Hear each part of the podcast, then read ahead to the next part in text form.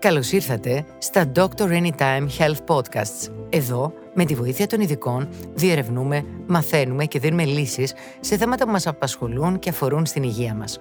Είμαι η δημοσιογράφος Ελευθερία Γεωργάκινα και σήμερα θα μιλήσουμε για ένα θέμα που απασχολεί πολλούς από εμάς. Το άγχος, το οποίο έχουμε φτάσει να θεωρούμε ως μια κανονική κατάσταση.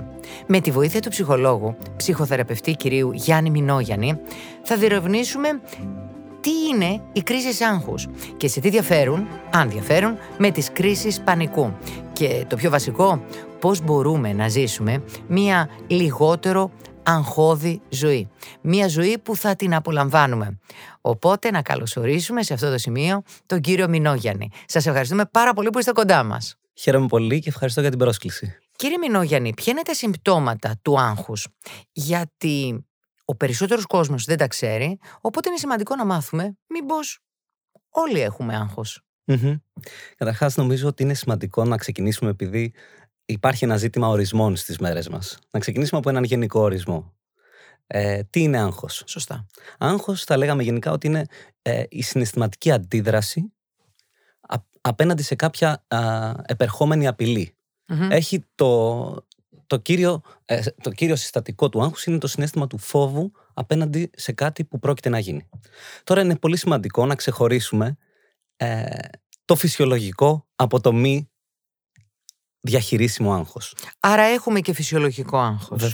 Και είναι και μάλιστα ε, πολλές φορές ε, δημιουργικό. πολύ σημαντικό και δημιουργικό. Και για παράδειγμα ένας άνθρωπος ο οποίος ετοιμάζεται να πάει σε μια συνεντευξη έχει ένα άγχος γιατί πρόκειται να δώσει μια συνέντευξη. Αυτό όμως στο βαθμό το οποίο, στον οποίο είναι διαχειρίσιμο, θα τον βοηθήσει να προετοιμαστεί γι' αυτό, για αυτή τη συνέντευξη και επομένως μιλάμε για ένα δημιουργικό άγχος. Αρκεί να μην τον ακινητοποιήσει, αρκεί να μην τον κάνει να μπερδέψει τα λόγια του στη συνέντευξη. Ακριβώς. Ή να υδρώνει, ε, καταλάβατε, και να έχει μια συμπεριφορά που δεν θα τον εξυπηρετεί. Ακριβώς. Μιλάμε λοιπόν για το όριο εκείνο στο οποίο το άγχος πλέον πάβει να είναι φυσιολογικό και ε, δημιουργικό και γίνεται μη διαχειρίσιμο. Πείτε μας λοιπόν κάποια συμπτώματα του άγχους. Λοιπόν, τα βασικά συμπτώματα του άγχους, όταν μιλάμε για μια ε, κατάσταση έντονου άγχους, που ε, όλοι μας λιγότερο ή περισσότερο έχουμε βιώσει, είναι σωματικά και ψυχολογικά θα λέγαμε. Τα σωματικά συμπτώματα είναι εφίδρωση, ε, αύξηση καρδιακών παλμών, ενδεχομένως ε, πόνος ή ενόχληση στο στομάχι, ε, πόνο κέφαλη ή μπορεί να νιώθει κάποιος ότι είναι έτσι σε, μια πολύ μεγάλη και υπάρχει το, το κύριο στοιχείο το οποίο είναι η υπερβολική ανησυχία. Μια ανησυχία, αυτό ακριβώς που λέγαμε δηλαδή πριν, απέναντι σε έναν επερχόμενο ή ενδεχομένως επερχόμενο κίνδυνο δηλαδή υπαρκτό ή όχι. OK. Okay.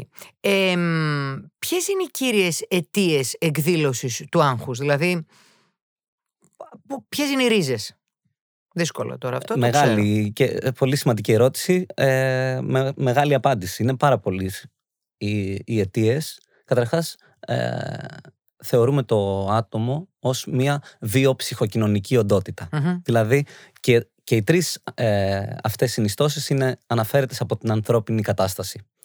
Οπότε θα συμπεριλαμβάναμε σε, αυτή την απάντηση εμπειρίες, τραυματικά γεγονότα, α, ε, κοινωνικές συνθήκες οι οποίες ε, είναι ψυχοπιεστικες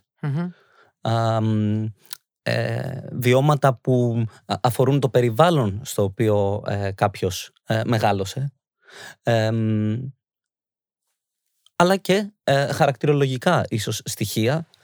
Ε, οπότε είναι αρκετές έτσι οι αιτίες που μπορούμε να βάλουμε πίσω από το άγχος. Πάλι όμως υπό το πρίσμα του τι είναι φυσιολογικό και τι μη διαχειρίσιμο άγχος. Μιλήσατε δηλαδή για το περιβάλλον, για ένα πιεστικό περιβάλλον, για κάποιες ε, ε, συνθήκες ε, κοινωνικές που μπορεί να πιέσουν ε, το άτομο.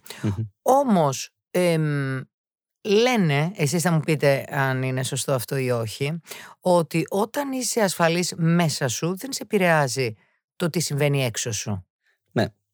Ε, αυτό νομίζω ότι για να συμβεί σημαίνει ότι κάποιος είναι ε, κλεισμένος ε, στον εαυτό στον του, εαυτό του με έναν τρόπο που δεν αλληλεπιδρά ουσιαστικά με τους Α, άλλους. όχι θωρακίζεται λοιπόν. Πιο πολύ παραπέμπει στο ότι κάποιος ε, περνάει σε μια απάθεια, ότι δεν νιώθει ουσιαστικά. Δεν γίνεται να μην μας επηρεάσει γίνεται. αυτό που ζούμε. Είναι αλληλένδετο με την ανθρώπινη κατάσταση καθώς είμαστε κοινωνικά όντα. Να μας επηρεάσει, απλώς να μας επηρεάσει ε, σε ένα βαθμό που δεν θα μας επηρεάσει αρνητικά, που θα χάσουμε τον ύπνο μας, που θα κάνουμε ε, δυσάρεστες σκέψεις, που δεν θα πάθουμε ταχυπαλμία. Ναι, αυτό είναι ένα ζητούμενο. Αλλά ε, τι άραγε συμβαίνει και παθαίνουμε ταχυπαλμία. Τι άραγε συμβαίνει και δυσκολευόμαστε να κοιμηθούμε; Δεν συμβαίνει αυτό από μόνο του. Κάτι μας συμβαίνει και γίνεται όλο αυτό. Το ερώτημά σας, φαντάζομαι, είναι με ποιο τρόπο ε, κανείς ε, αντιλαμβάνεται και διαχειρίζεται αυτή την κατάσταση.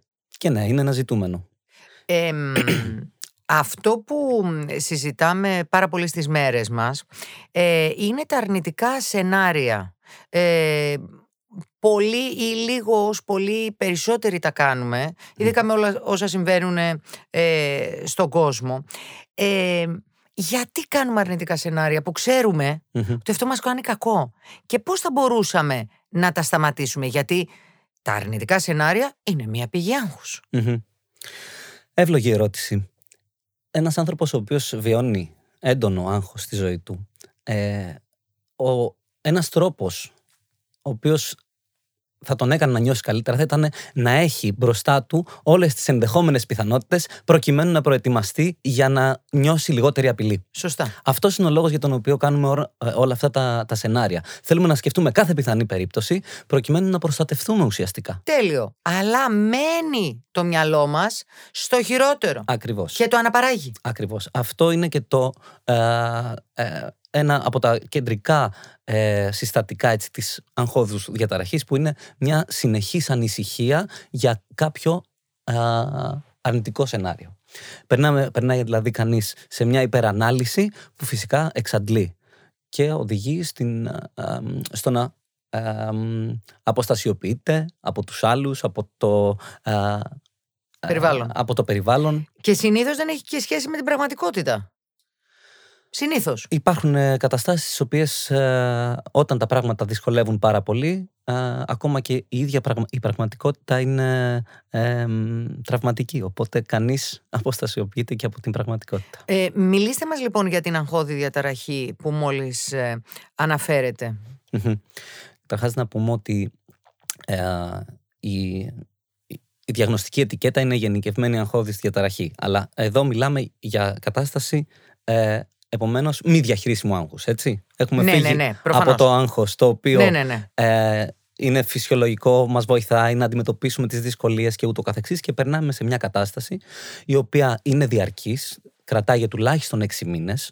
Δεν είναι δηλαδή απλά συνέβη κάτι που όντως ήταν ε, λόγος για να αγχωθούμε, για να το αντιμετωπίσουμε, Α, θέλει χρονικό διάστημα έξι μηνών για να πεις για να δοθεί η διάγνωση της Α, γενικευμένης μάλιστα. αγχώδους διαταραχής. Αχα, ε, αχα. Ναι, είναι μια κατάσταση που ε, διαρκεί για τουλάχιστον και έξι μήνες. τι συμπτώματα έχει. μ, Είναι ε, κάποια από αυτά που είπαμε νωρίτερα. Χάνεις τον ύπνο σου, Υπάρχουν ανησυχείς. δυσκολίες στον ύπνο, ανησυχία, εκνε, έντονος εκνευρισμός, Σωστά. α, μ, ευερεθιστότητα, τα σωματικά συμπτώματα στα οποία αναφερθήκαμε νωρίτερα, ε, αυξημένη ε, καρδιακή ε, λειτουργία, μιλάμε για ε, πολλούς παλμούς έτσι, ε, και, και, για- και συνεχόμενα. Ναι. Ε, Μμμ. εφίδρωση, πόνη στο στομάχι. Ε, μ, είναι μια κατάσταση στην οποία ε, το αυτόνομο νευρικό σύστημα, γιατί και εδώ έχουμε το βιολογικό παράγοντα, βρίσκεται μόνιμα σε μια κατάσταση να προστατευτεί από κάτι. Οπότε αυτό φυσικά καταλαβαίνετε ότι είναι ε, εξαντλητικό και ε, διλειτουργικό για την ποιότητα ζωής του ανθρώπου. Και ποια η διαφορά με την κρίση πανικού; Καταρχάς και τα δύο ανήκουν στις ε, αγχώδεις ε, εκδη- Διαταραχές. εκδηλώσεις και διαταραχες Ε, οπότε μιλάμε για μια κατάσταση έντονου άγχους. Από τη μία στη γενικευμένη αγχώδη διαταραχή ε, μιλάμε για μια παρατεταμένη περίοδο όπου κάποιος έχει αυτά τα συμπτώματα. Από την άλλη στην ε, κρίση πανικού έχουμε ε, για, σε ένα πολύ σύντομο χρονικό διάστημα από 5 μέχρι 20 λεπτά αυτά τα συμπτώματα, συν κάποια άλλα που θα αναφερθώ, ε, σε πολύ μεγαλύτερη ένταση. Δηλαδή, ε, εφίδρωση, έντονο καρδιακό παλμό, πόνος, ε, αλλά υπάρχει το στοιχείο, το ποιοτικό στοιχείο του, του πολύ μεγάλου α, τρόμου ότι κάποιος θα πεθάνει. συνήθως οι άνθρωποι που μιλούν για κρίση πανικού περιγράφουν μια κατάσταση στην οποία χτυπούσε τόσο δυνατά η καρδιά που πίστευαν ότι παθαίνουν ε, έμφραγμα. Και δεν μπορούν να αναπνεύσουν. Ναι, αυτό είναι το. Νιώθουν το, ότι το δεν κάνει παίρνουν πάρα αέρα. πολύ δύσκολο. Όχι, δεν παίρνουν και όντως. Δηλαδή, Α, ε, όντως. έχουν τόσο γρήγορη αναπνοή εκείνη την ώρα, ε, χωρίς να το καταλαβαίνουν, προκειμένου να ανακτήσουν την Μμμ. ηρεμία τους, Ναι, ναι. που αυτό το ένα φέρνει το άλλο. Και επομένως υπάρχει αυτό το, το στοιχείο όπου ε, έχει αυτή την πολύ μεγάλη ένταση. Και στις, ε, στην κρίση πανικού μπορεί ακόμα να υπάρχει και ο, ο φόβος ότι κάποιος χάνει τον έλεγχο, δεν μπορεί να, να ελέγξει τα πράγματα, ακόμα και το φόβο της θρέλας, ότι, ότι χάνει και την επαφή του με την ε, πραγματικότητα. Οπότε καταλαβαίνετε ότι είναι μια πολύ δύσκολη κατάσταση, α, η οποία αν συνεχιστεί και έχει αυτό ακριβώς το στοιχείο της ανησυχίας ότι μπορεί να, να το ξαναπάθει κάποιος. Γιατί Αυτό είναι τόσο έντονο Μμ.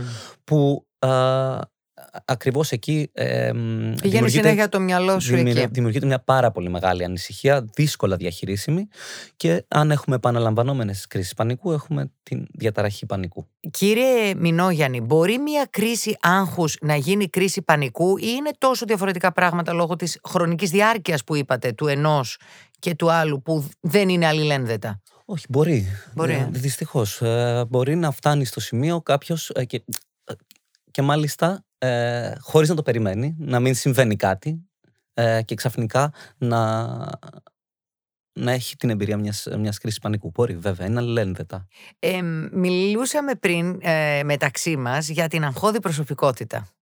Ε, και έχει πολύ ενδιαφέρον να μου πείτε αυτό που μου είπατε νωρίτερα, ότι υπάρχει αγχώδης προσωπικότητα και τι χαρακτηριστικά έχει.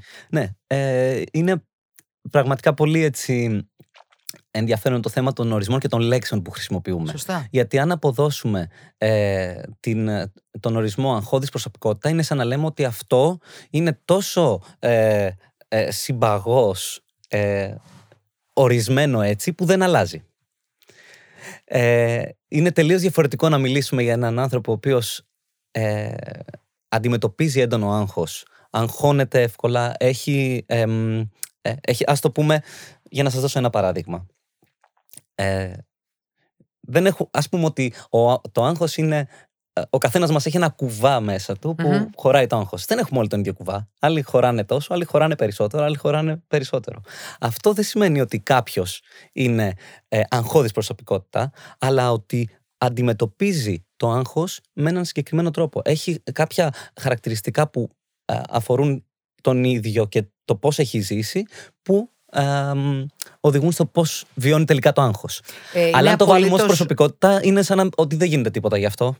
Είναι απολύτω κατανοητό αυτό που λέτε. Όμως η ερώτηση είχε, το, είχε παρακλάδια. Δηλαδή, εάν μία αγχώδης προσωπικότητα έχει, για παράδειγμα, χαμηλή αυτοπεποίθηση Μμμ. ή ένας άνθρωπος είναι τελειομανής Μμμ. ή θέλει να έχει τον πλήρη έλεγχο, Μμμ. αυτά τ- θα μπορούσε, δουλεύοντας μαζί σας, να δουλέψει ένα-ένα από αυτά τα παρακλάδια, οπότε μετά, ε, ναι, ε, να μην έχει την ταυτότητα της αγχώδους προσωπικότητας, αλλά σίγουρα έχει ξεπεράσει κατά πάρα πολύ μεγάλο ε, ποσοστό το άγχος του. Ναι, οκ. Αυτό είναι διαφορετικό, γιατί τώρα μιλάμε με όρους αμ, βιώματος ε, αυτών, α, ε, αυτής της κατάστασης. Πώς βιώνει κάποιος το άγχος και πώς το αναγνωρίζει καταρχάς. Και ποιες είναι οι πηγές του άγχους, τους, του άγχους του. Όπως για παράδειγμα αυτό που λέτε ως ε, η τελειομανία, που είναι κάτι που συναντάμε όλο και πιο συχνά σήμερα και που όντως ε, ε, δημιουργεί πάρα πολύ μεγάλο άγχος Μμμ. ή ε, ποια είναι ε, η, η, η αυτοεκτίμηση του, του ατόμου. Πώς Μπράβο. νιώθει με τον εαυτό του. Φυσικά αυτά έχουν πολύ μεγάλη σημασία στο πώς αντιμετωπίζει κάποιος το άγχος. Ε, Γιατί φαντάζομαι ότι όσο περισσότερο ανεβαίνει η αυτοεκτίμηση του ατόμου, τόσο μειώνεται το άγχος. Γιατί θα νιώθει ότι μπορεί να τα καταφέρει, να τα απεξέλθει. Να μην ή αγχώνεται. αντιμετωπίζεται ή αναγνωρίζεται. Αντιμετωπίζεται και ως εκ τούτου μπορεί και να μειώνεται. Αλλά και πάλι ε, χρειάζεται να έχουμε κατά νου τις συνθήκες μέσα στις οποίες αυτό συμβαίνει. Το θέμα είναι πώς αντιμετωπίζεται ε, αφού πρώτα αναγνωρίσει κανείς το τι είναι αυτό τελικά που ε, τον αγχώνει. Πώς αντιμετωπίζετε το άγχος; Ποιο άγχος; Το άγχος στο οποίο έρχονται οι άνθρωποι στο γραφείο σας ε, και σας λένε έχω πάρα πολύ άγχος στη δουλειά.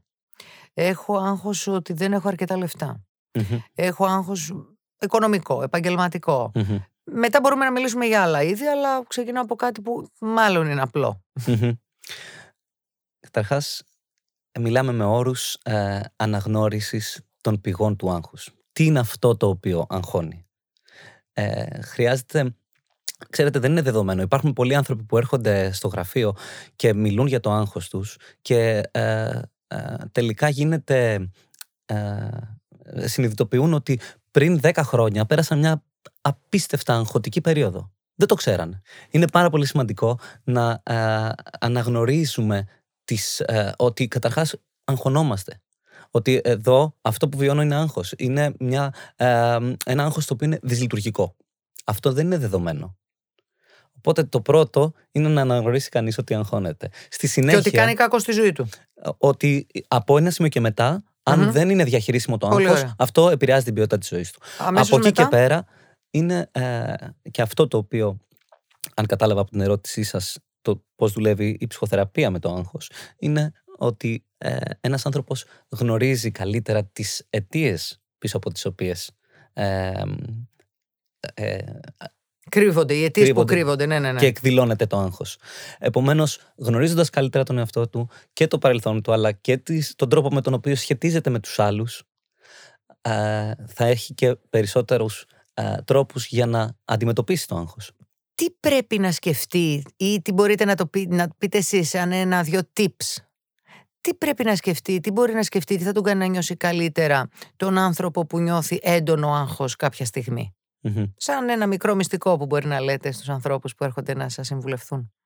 Είναι πολύ σημαντικό. Ε, νο- καταρχάς, νομίζω ότι ο- ο, εμ, υπάρχουν πάρα πολλές έτσι, γενικές οδηγίες για το πώς να αντιμετωπίσει κάποιος μια κατάσταση ε, όπως το να έχει α, ει- υγιείς τρόπους με τους οποίους ε, βγάζει την ένταση του, να, να αθλείται, να, να τρώει καλά. Αυτά είναι νομίζω όμως γνωστά και δεδομένα.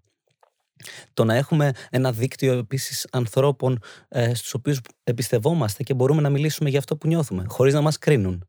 Είναι πάρα πολύ σημαντικό.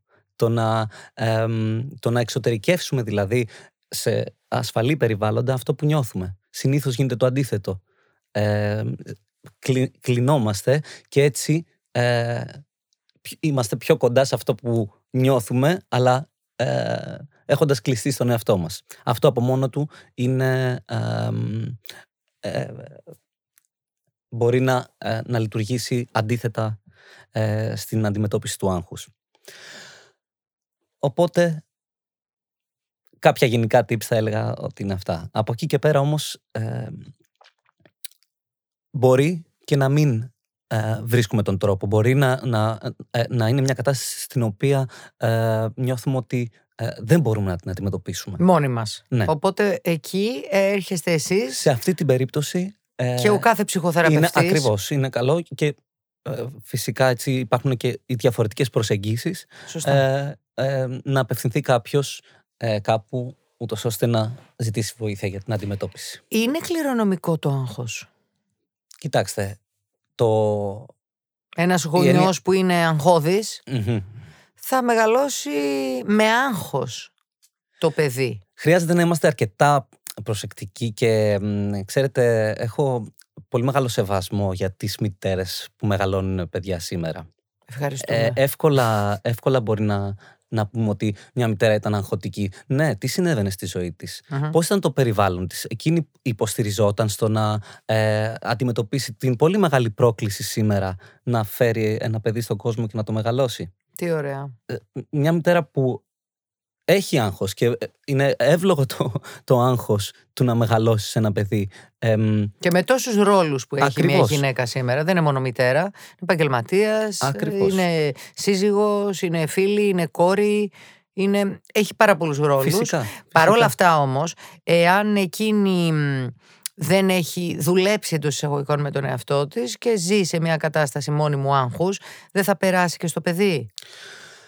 Ε, αν το δούμε έτσι, αυστηρά έτσι, θα, θα πάμε να ενοχοποιήσουμε αυτή τη μητέρα. Και δεν θα. Όχι, να μην το κάνουμε. Δεν θα, έπαιρνα, δεν θα έπαιρνα αυτή την πλευρά. Ε, θα, αν θέλετε να συζητήσουμε για το τι μπορεί να κάνει μια μητέρα. Τι μπορεί. Για να. Ναι, ναι. Τέλεια, αυτό να πούμε. Για να αντιμετωπίσει για, το για να βοηθήσει το, το, το παιδί της να μεγαλώσει με, με έναν ασφαλή δεσμό. Ναι, ναι. Είναι να είναι συναισθηματικά παρούσα ε, στις δυσκολίες του, του μωρού που μεγαλώνει.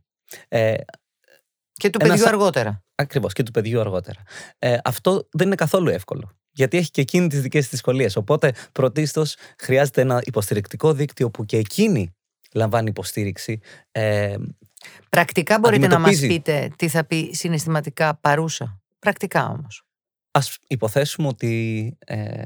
Αν το μωρό κλαίει θα τρέξει. Το παρακάτω είναι το δύσκολο. Όταν μεγαλώνει το παιδί και γίνεται 3, 5, 8, 15. Ναι, υπάρχει, ξέρετε, συχνά αυτή έτσι η ερώτηση ε, γίνεται ότι ε, μα τι να κάνω, έρχεται και, και ε, τα κάνει όλα λίμπα ή ναι. κάνει μόνο Και αυτό συμβαίνει πολλές φορές καλά. Φυσικά έχει πάρα πολύ μεγάλη σημασία εδώ να πούμε για τον κύκλο ζωής της οικογένειας. Σε, οι αλλαγές που ε, έρχονται μέσα στην οικογένεια φέρνουν πολύ μεγάλο άγχος.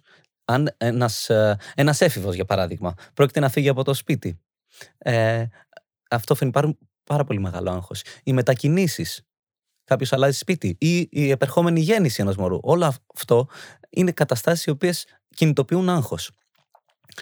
Οπότε ε, χρειάζεται αυτό να το έχουμε καλά ε, στο νου πριν πούμε ότι ε, είναι μια αγχωτική μάνα, ας το πούμε. Ναι, ναι. Οπότε ε, πώς θα, αυτό που σημαντικό πώς θα φανεί η, όταν ότι έρχεται, είναι συναισθηματικά όταν, παρούσα. Όταν έρχεται ένα, ένα παιδί ε, ή ακόμα, ακόμα ε, και στις συντροφικές σχέσεις αυτό το βλέπουμε. Ε, ένας σύντροφος ο οποίος έρχεται με πάρα πολύ ένταση και με πάρα πολύ αγχος αυτό που δεν πρέπει να κάνουμε και θα πω τι πρέπει να κάνουμε. Ε, αυτό που δεν πρέπει να κάνουμε είναι να πούμε ότι δεν έγινε τίποτα. Εντάξει, ε, ε, να υποβιβάσουμε δηλαδή αυτό το, το άγχος. Η ανάγκη που έχουμε οι άνθρωποι είναι να μας καταλάβει κάποιος. Αυτό πρωτίστως. Πρέπει να το πούμε σε καταλαβαίνω, είναι δύσκολο αυτό που περνάς. Έχει ανάγκη και ένα παιδί. Ε, να ακούσει ότι. Σε καταλαβαίνω. Καταλαβαίνω ότι ε, αυτή τη στιγμή είσαι σε μια πολύ δύσκολη κατάσταση. Αυτό είναι πολύ ναι, ναι, Μπορεί να, μπορούμε να το σκεφτούμε έτσι και σε καταστάσεις που έχουμε κάποιο συνάνθρωπό μας, ο οποίος περνάει κάποιο ε, πολύ έντονο άγχος. Ή ακόμη, ακόμη μιας και συζητάμε αυτό, μια κρίση πανικού. Το να σταθούμε δίπλα του στο λεωφορείο ή στο μετρό και να πούμε ότι ε, σε ακούω, καταλαβαίνω ότι αυτή τη στιγμή δυσκολεύεσαι, είμαι εδώ και μπορείς να μου πεις ό,τι θέλεις. Ή μπορείς, μπορώ, θα είμαι εδώ. Χωρίς να δώσουμε σύμβουλε, να πούμε κάτι παραπάνω. Είμαι Απλά εδώ. η παρουσία, η ακρόαση και η... Ναι, ναι. αυτό σημαίνει συναισθηματική. Είμαι παρουσία. εδώ, αυτό κρατάμε. Ναι. Σας ευχαριστούμε πάρα πολύ. Ευχαριστούμε και εσάς πολύ που μας ακούσατε. Εμείς θα επανέλθουμε σύντομα με νέα podcasts και θα συζητήσουμε θέματα που ξέρουμε ότι σας απασχολούν όλους. Μην ξεχάσετε να μας ακολουθήσετε στο Spotify, στα Dr. Anytime Health Podcasts για να είστε ενημερωμένοι για τα νέα μας επεισόδια. Σκεφτείτε και εφαρμόστε όσα είπαμε σήμερα. Και να θυμάστε, με το Dr. Anytime είστε σε καλά χέρια.